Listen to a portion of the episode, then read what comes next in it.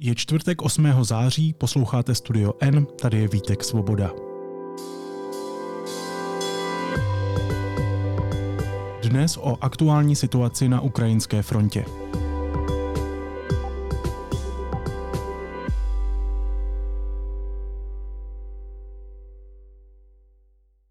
Ukrajinská armáda zahájila ostrý protiútok.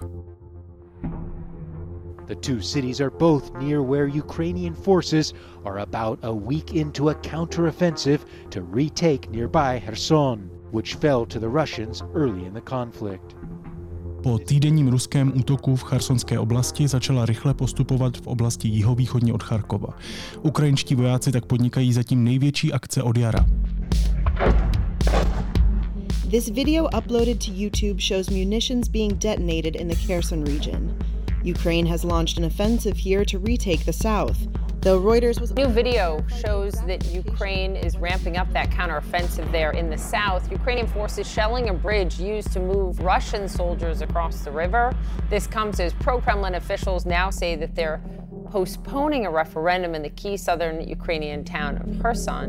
The Russians are now having to rely on barges to resupply their troops, and the Ukrainian hope is that they'll be able to capture more and more villages and press tighter and tighter in against Kherson. Redaktor deníku N. Jan Virnicer napsal text o třech povzbudivých zprávách z ukrajinské fronty. A na ty se teď v podcastu podíváme blíž. Honzo, ahoj, vítej. Ahoj, díky za pozvání.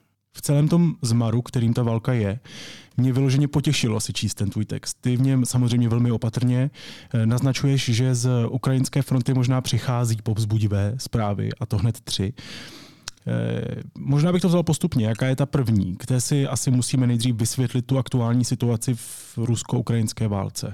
Tak zhruba po těch dvou dnech války eh, od 24. února, když se podíváš na mapu, tak vlastně ta oblast Ukrajiny okupovaná Ruskem je taková jakoby podkova obrácená konci k západu. A eh, Ukrajina vlastně až do teďka, když nepočítáme teda ten jarní úspěšný protiútok v oblasti Kyjeva, tak eh, od té doby Ukrajina pořád ustupovala a byť teda ustupovala pomalu a bránila se dobře, tak ona to území pomalu ztrácela. Ale na druhou stranu ani Rusko za tu dobu vlastně, když se na to podíváme z ruské perspektivy, tak ani ten ruský postup nebyl tak eh, dobrý a rychlý, jak by asi eh, ruské velení, ruští velitelé chtěli. A za cenu teda nemalých ztrát dokázali, dokázali zabrat zejména teda v Donbasu nějaké území, další ještě za pomoci teda dělostřelectva silného. No a ta situace ale v posledních týdnech a vlastně dá se říct, že i o prázdninách, protože to už ten ruský postup dál byl minimální, byla taková, že Ukrajinci s pomocí vojáků, které zmobilizovali, západní techniky, kterou obdrželi a kombinace nasazení tady toho všeho na bitevním poli dokázali ty ruské útoky vlastně zastavit a ta fronta se stabilizovala nějakým způsobem. To, co se děje teďka, je to, že Ukrajina přešla do protiútoku.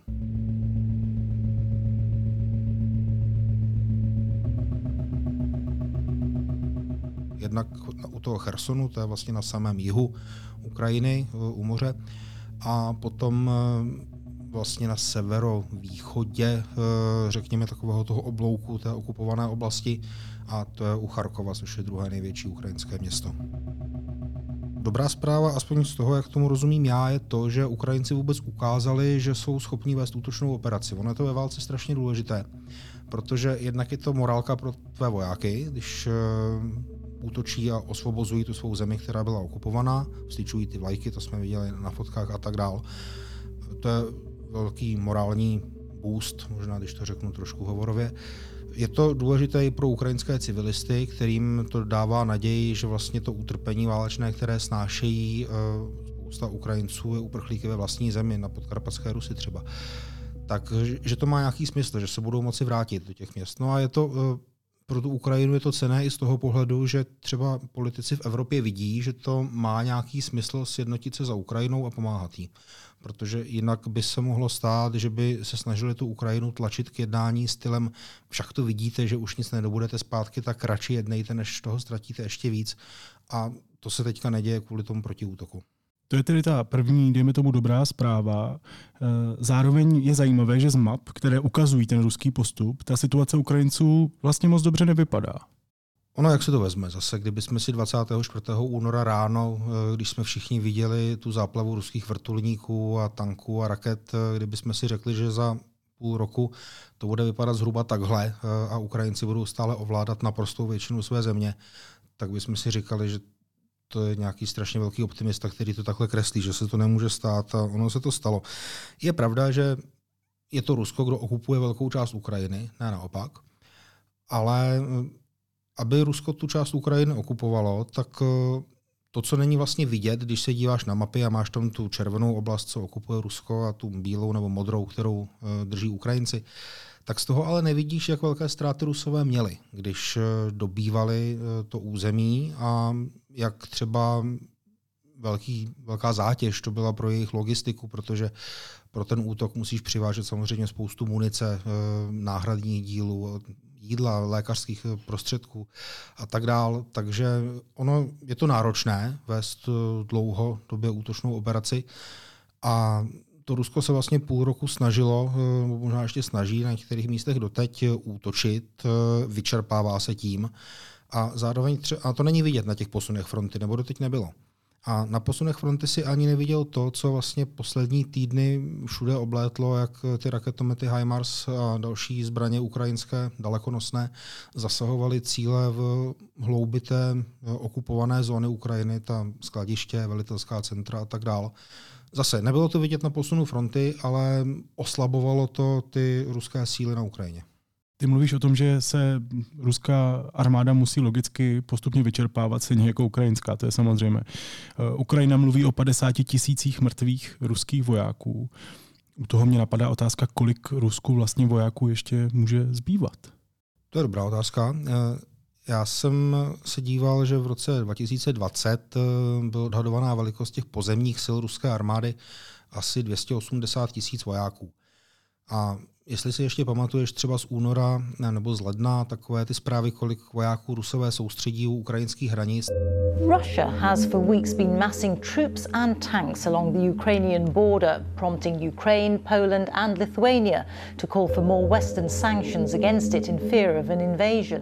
Tak tam se mluvilo o 150, někdy 190 tisících, ale zhruba tady v tom rozmezí. Rusko je velká země, ty vojáky má samozřejmě eh, podél svých hranic i na nějakých základnách prostě eh, dál, nejen v evropské části a tak dál. Takže ono nemůže poslat úplně všechno na Ukrajinu, ale poslalo tam nebo soustředilo tam značnou část těch svých vojáků.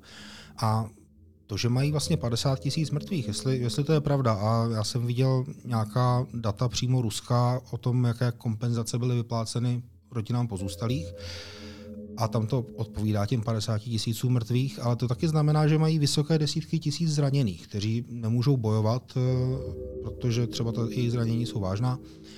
A je dost dobře možné, že prostě Rusko už přišlo o třeba 100 eh, až 150 tisíc eh, vojáků, když počítáme i ty zraněné.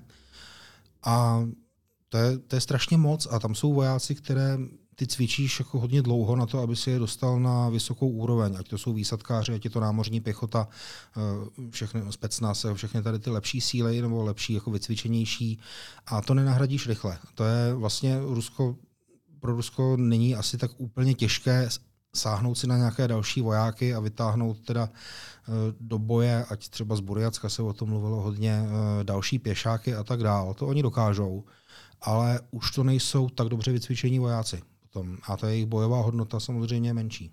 Rusové, pokud vím, tedy mobilizují dál, mobilizovali třeba desítky tisíc vojáků.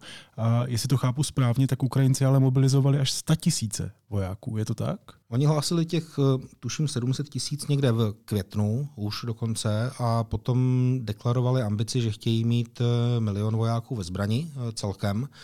Ono je to svým způsobem pro tu Ukrajinu jednodušší ta mobilizace, protože Ukrajina všemi kanály spravodajskými, které má, tak dává najevo, že bojuje o holou existenci, mají naprostou pravdu. A ti vojáci samozřejmě raději jdou do boje za vlastní města, vlastní rodiny, než eh, když eh, jsi někde uprostřed Sibiře a měl by si jít válčit, nebo možná spíš Moskvy, blahobytné Moskvy a blahobytného Petrohradu relativně v Rusku, a měl by si jít umírat na Ukrajinu. Tak to se ti chce méně, než když víš, že ti dobudou rovnou vesnici, rodnou vesnici a srovnají se zemí. Takže Ukrajina má větší možnosti, nebo má zásobník nebo bazén se někdy říká, eh, možných rekrutů větší než Rusko, dokázala jich zmobilizovat hodně, ty tisíce určitě jo, ale zase je to otázka výcviku. Ono vycvičit vojáka na dobrou úroveň trvá řadu měsíců, možná spíš let by bylo lepší říct. A, a za půl roku eh, ty muže a ženy, které postavili do zbraně za tu dobu, tak eh, ti ještě patrně nemají výcvik úplně na špičkové úrovni, aby byli úplně zásadním prvkem těch ukrajinských sil. Ale zase Ukrajinci mají spoustu už zkušených veteránů teďka, kteří můžou sloužit jako poddůstojníci a můžou předávat ty zkušenosti dál, takže oni to používají takhle. Nejde mi se nepozastavit nad tím, že my se tady bavíme o desítkách tisíc mrtvých vojáků a vojaček. A to jsou lidi. Promiň, jenom mě to vlastně teďka tak uhranulo, že jsem si uvědomil, že my se tady bavíme, oni můžou přesunout sem tyhle, tím těm dochází tohle a tohle, a my se bavíme o lidech. To jsou prostě končící lidské životy, ať už na jedné nebo na druhé straně. To je vlastně hrozně pro mě zvláštní si uvědomit. My jsme se vlastně už za covidu a říkal to, nevím, jestli říkal nebo napsal Petr Koupský u nás, ale eh, on měl takovou poznámku, že nikdy se nikdy netušil, že se naučí tak rychle počítat, sčítat, odčítat, násobit, dělit mrtvé. A to si myslím, že funguje jak za toho covidu, tak eh, bohužel za té války. A teďka někde ruský prezident Putin řekl, že Rusko nic nestratilo zatím za války. Tak jestli tím přiznává, že 50 tisíc životů vojáků ruských je pro něj nic, tak asi tušíme, jaké ohledy bude mít na Ukrajince, když i osudy ruských občanů vnímá takhle. Я думаю, что уверен, ничего мы не потеряли и ничего не потеряем. А с точки зрения приобретения могу сказать, что главное приобретение – укрепление нашего суверенитета, а, и это неизбежный результат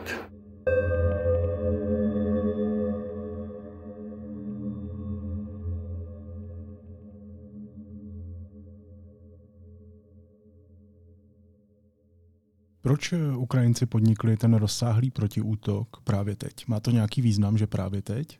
Podle mě se tam uh, střetli vlastně dva faktory, no, protnuli dva faktory. Jeden, že oni, už jsme se o tom bavili na začátku, ten protiútok chtěli provést uh, a museli nějakým způsobem zesílit dostatečně na to, aby toho byli schopní. Protože bylo by demoralizující, kdyby ho zkusili provést a dostali, uh, dostali vlastně výprask od Rusů, což se neděje teďka. A z druhé strany, eh, abys mohl útočit a posouvat tu, všechno tu techniku těžkou eh, po zemi a útočit s ní, tak eh, manévrovat, tak potřebuješ, aby ta země nebyla nějak rozměklá příliš. A země ti rozměkne na podzim, když jsou deště a na jaře, když je tání. Takže pro vojenské operace a pro útoky obecně se líp hodí léto a nebo případně, když je ta půda zmrzlá. Říkáš, museli zesílit. Já si to vlastně neumím představit, jak náročné je podniknout takhle rozsáhlou vojenskou akci. Co, co, co všechno to obnáší? Myslíš jako útočnou akci, ano, teďka ten ano. protiútok, co dělají Ukrajinci. Ano. Je to hodně složité plánování, které teda já si přiznám, že do něj eh, nevidím, takže jenom replikuju to, co třeba říkají odborníci, eh, kteří tu válku sledují, nebo co říkají třeba naši vojáci, eh, kteří víc komunikují na sítích, důstojníci a tak dále. Ale je tam Zpravidla je tam velká spotřeba munice, ta munice něco váží, musíš ji nějak dovážet. Potřebuješ tomu buď železnici nebo cesty. Tyhle dopravní nebo zásobovací linie si potřebuješ nějak hlídat, aby tě nepřítel nenarušil nebo nezničil. Samozřejmě potřebuješ tam dostávat ty náhradní díly, vyměňovat techniku, nahrazovat ztráty, protože ono, my vlastně teďka řešíme, že Ukrajinci útočí a že se jim daří, ale ukrajinská armáda při těch útocích má ztráty. Ty ztráty nejsou asi úplně malé.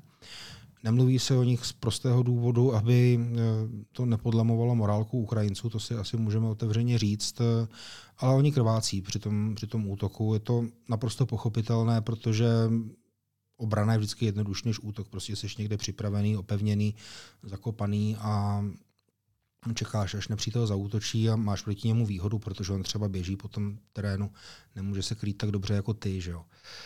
A e, takže musí třeba být připraveni na to, že budou mít spoustu raněných, které musí dostat e, z té oblasti bojů někam k lékaři, k medikům a postarat se o ně.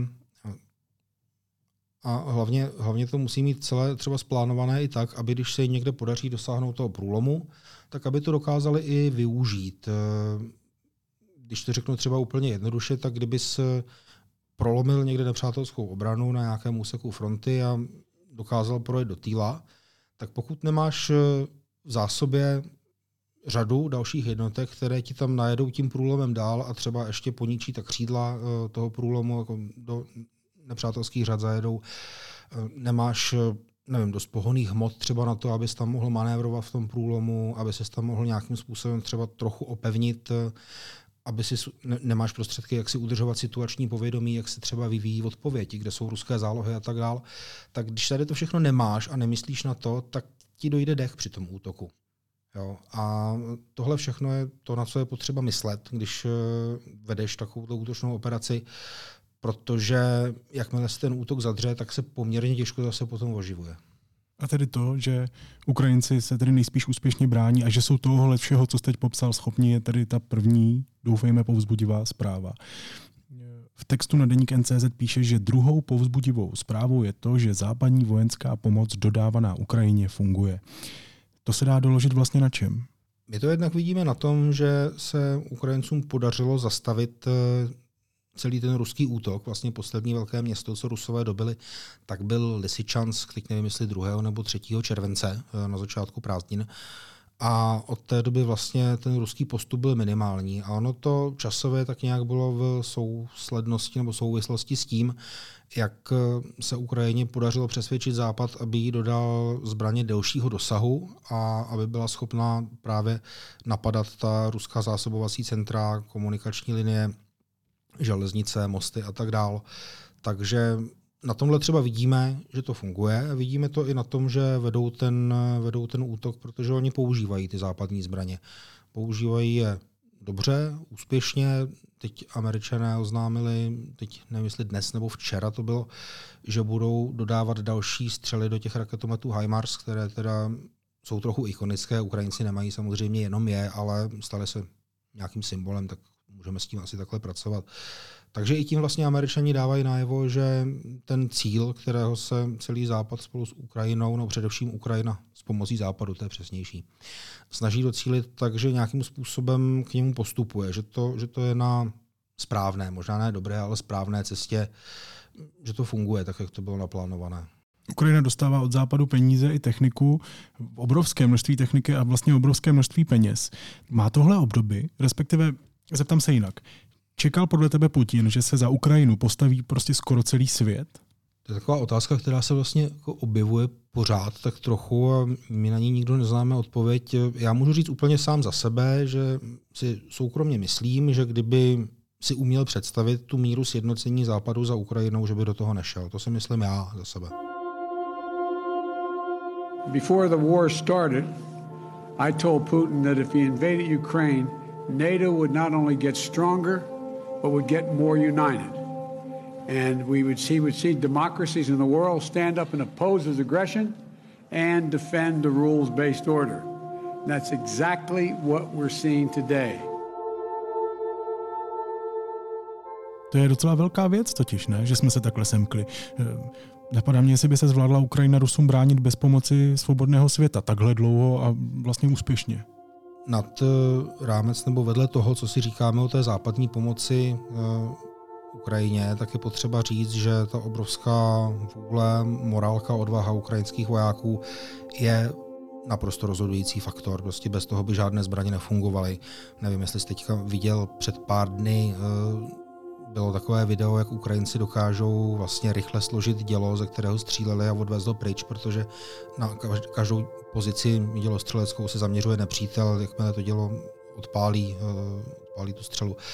A oni byli za pár desítek sekund pryč, takže na tom je třeba vidět, že oni mají fakt jako velkou morálku, eh, výdrž, eh, Neviděl, neviděl, neviděl a díky, že to říkáš, protože to samozřejmě teď chápu, vyznělo, že tady plácám jako západ po zádech. Ano, bez jejich neuvěřitelné odvahy a hmm. nasazení hmm. by to samozřejmě nešlo. Ale abych ti odpověděl na tu otázku přesnějc, tak eh, já si myslím, že bychom asi viděli, že Rusko by postoupilo hlouběji, bez té západní pomoci, že by postoupilo hlouběji na území Ukrajiny, to bylo nebo poničilo více měst a způsobilo eh, to, že do Evropy bude přicházet podstatně víc ukrajinských uprchlíků. Jo. A ta západní pomoc ze začátku to teda byly takové ty, se říká, lehké zbraně, eh, které unesou pešáci a postupem času se přidávaly i ty zbraně těžké, tak to samozřejmě si můžeme říct, že bez toho by Ukrajinci možná neotočili vývoj té války. Ukrajinci nás ale celkově naučili, že nemáme podceňovat, si myslím, za ten půl rok, že oni z toho jako podceňovaného východu evropského národa, jak to tady bylo mnohými vnímáno, tak, tak jsou najednou hrdiny a bez, bez jejich odvahy a síly by to určitě nešlo takhle, takhle. To vidíme teď. Za tou třetí povzbudivou zprávou z tvého textu míříme do Ruska. Tak trochu. Eh, míříme, míříme na sociální síť Telegram, která je v Rusku poměrně hodně využívaná, je poměrně oblíbená vlastně i v postsovětském prostoru, nejen, nejen v Rusku. Eh, my jsme viděli, eh, jakmile začíná ta ukrajinská ofenzíva u Charkova, nebo jeho východně teda od Charkova, tak ruské propagandistické kanály vlastně najednou jakoby dostali pokyn, nebo možná prostě to od sebe přebírali, já nevím. Ale začali šířit zprávu, že v Balakli rozhodně není žádná panika. Což teda e, se ukázalo, že je to tak trochu jako znakem opaku, že začíná nějaký ukrajinský útok. Že vlastně to byla taková snaha rychle přesvědčit e, každého, e, kdo ten kanál sleduje, že je všechno pod kontrolou a Rusům se všechno daří tak, jak mají v plánu. Tak já si myslím, že jejich třídenní speciální operace se nedaří úplně tak, jak mají v plánu, ale to jsou prostě ty ruské propagandistické kanály. No. A naopak třeba ruští vojenčtí blogeři, eh, kteří také používají Telegram, tak ti na svých kanálech eh, kreslili poněkud jiný obraz a byl to vlastně obraz takového rozčarování, zklamání z toho, eh, výkonu ruské armády a třeba ani, ani ne tak, jako že by to bylo zaměřené proti těm prostým vojákům, ale třeba proti uh, důstojníkům nebo těm, kteří organizují tu obranu a mají prostě zabezpečit, aby ti vojáci měli techniku, tak ten hněv uh, některých ruských blogerů uh, zabývajících se vojenstvím byl poměrně velký. Uh, teďka při té ofenzívě jeho východně od Charkova. Takže sociální sítě ruských blogerů a propagandistické kanály nám napovídají, že se opravdu něco děje. Ono Rusko samozřejmě používá velmi silně válečnou propagandu. V průběhu války internetem kolovala ta videa s influencery a influencerkami, kteří opakují ty samé věty, které jim očividně někdo přikázal říct.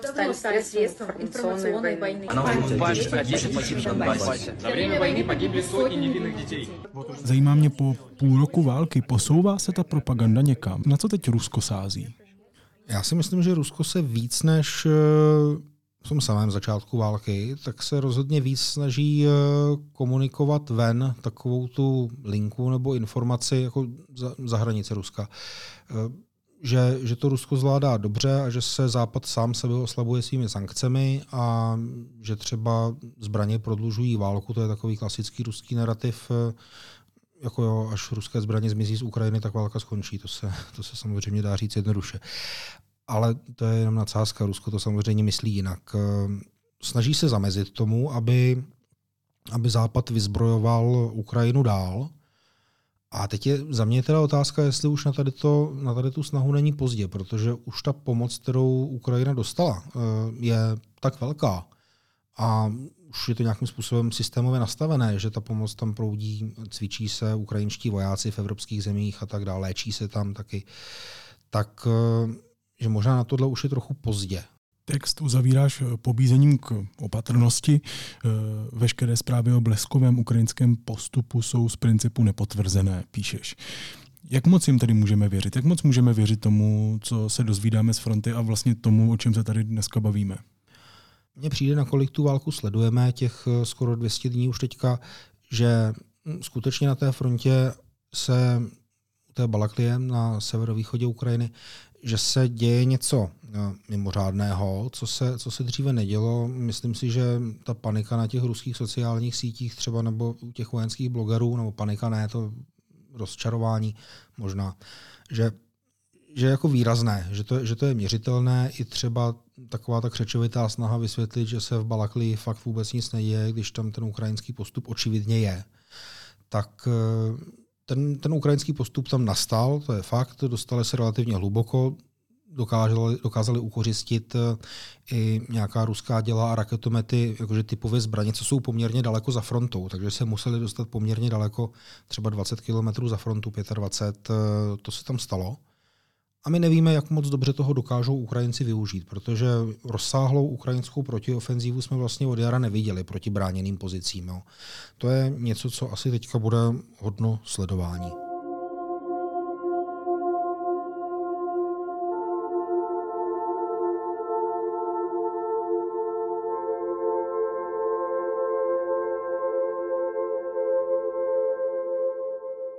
Ty jsi říkal, válka trvá skoro 200 dní, konkrétně 197. Dá se z té aktuální situace aspoň trošku číst, jakým směrem se vyvíjí, jestli máme aspoň mírné důvody k oslavám nebo k nějaké naději. Eh, tušíme teď aspoň trošku, jak a třeba i kdy ta válka může skončit?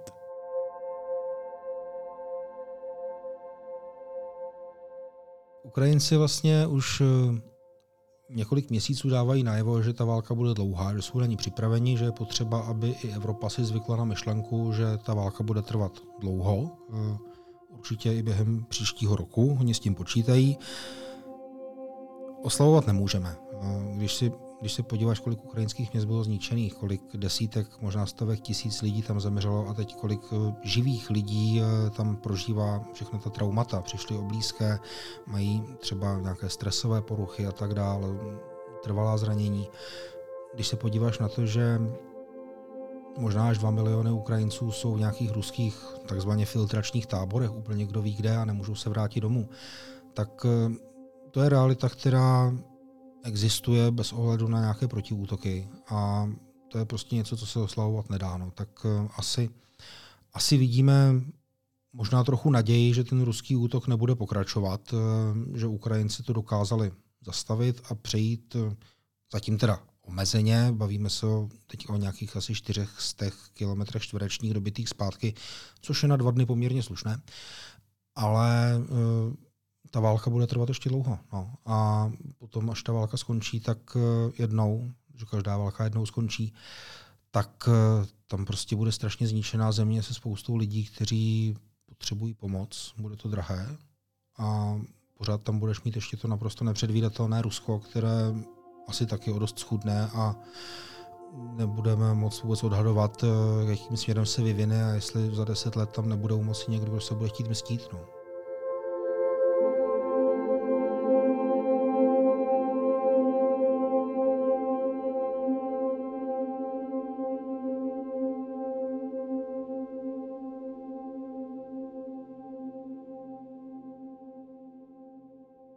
Říká redaktor deníku N se zaměřením na armádu Jan Birnicer. Honzo, díky moc, měj se pěkně, ahoj. Díky Vítku, ahoj.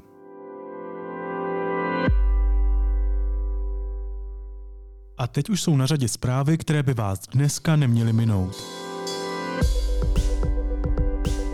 Ukrajina se přihlásila k zodpovědnosti za ostřelování Ruskem anektovaného krymského poloostrova, včetně ruské vojenské letecké základny Saky.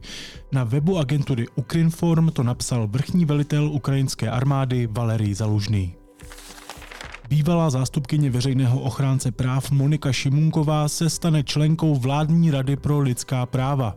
Ve středu to schválil kabinet. Šimunková bude jedním ze zástupců občanské a odborné veřejnosti a akademické obce v radě. Vláda rozhodla o stažení žaloby Česka na Evropskou komisi kvůli blokované dotaci pro holding Agrofert. Žalobu podala Babišova vláda kvůli zhruba 800 tisícům korun, které Brusel odmítl Česku za poskytnutou dotaci koncernu proplatit. Informaci přinesl server iRozhlas.cz. Jana Mráčková Vildumecová z Hnutí Ano rezignuje k 30. září na post místo předsedkyně sněmovny. Vildumecová čelí kritice kvůli kontaktům s obviněným v kauze Dozimetr. a lékaře znepokojuje zdravotní stav britské královny Alžběty II. Panovnice by podle nich měla zůstat pod jejich dohledem, uvedl Buckinghamský palác.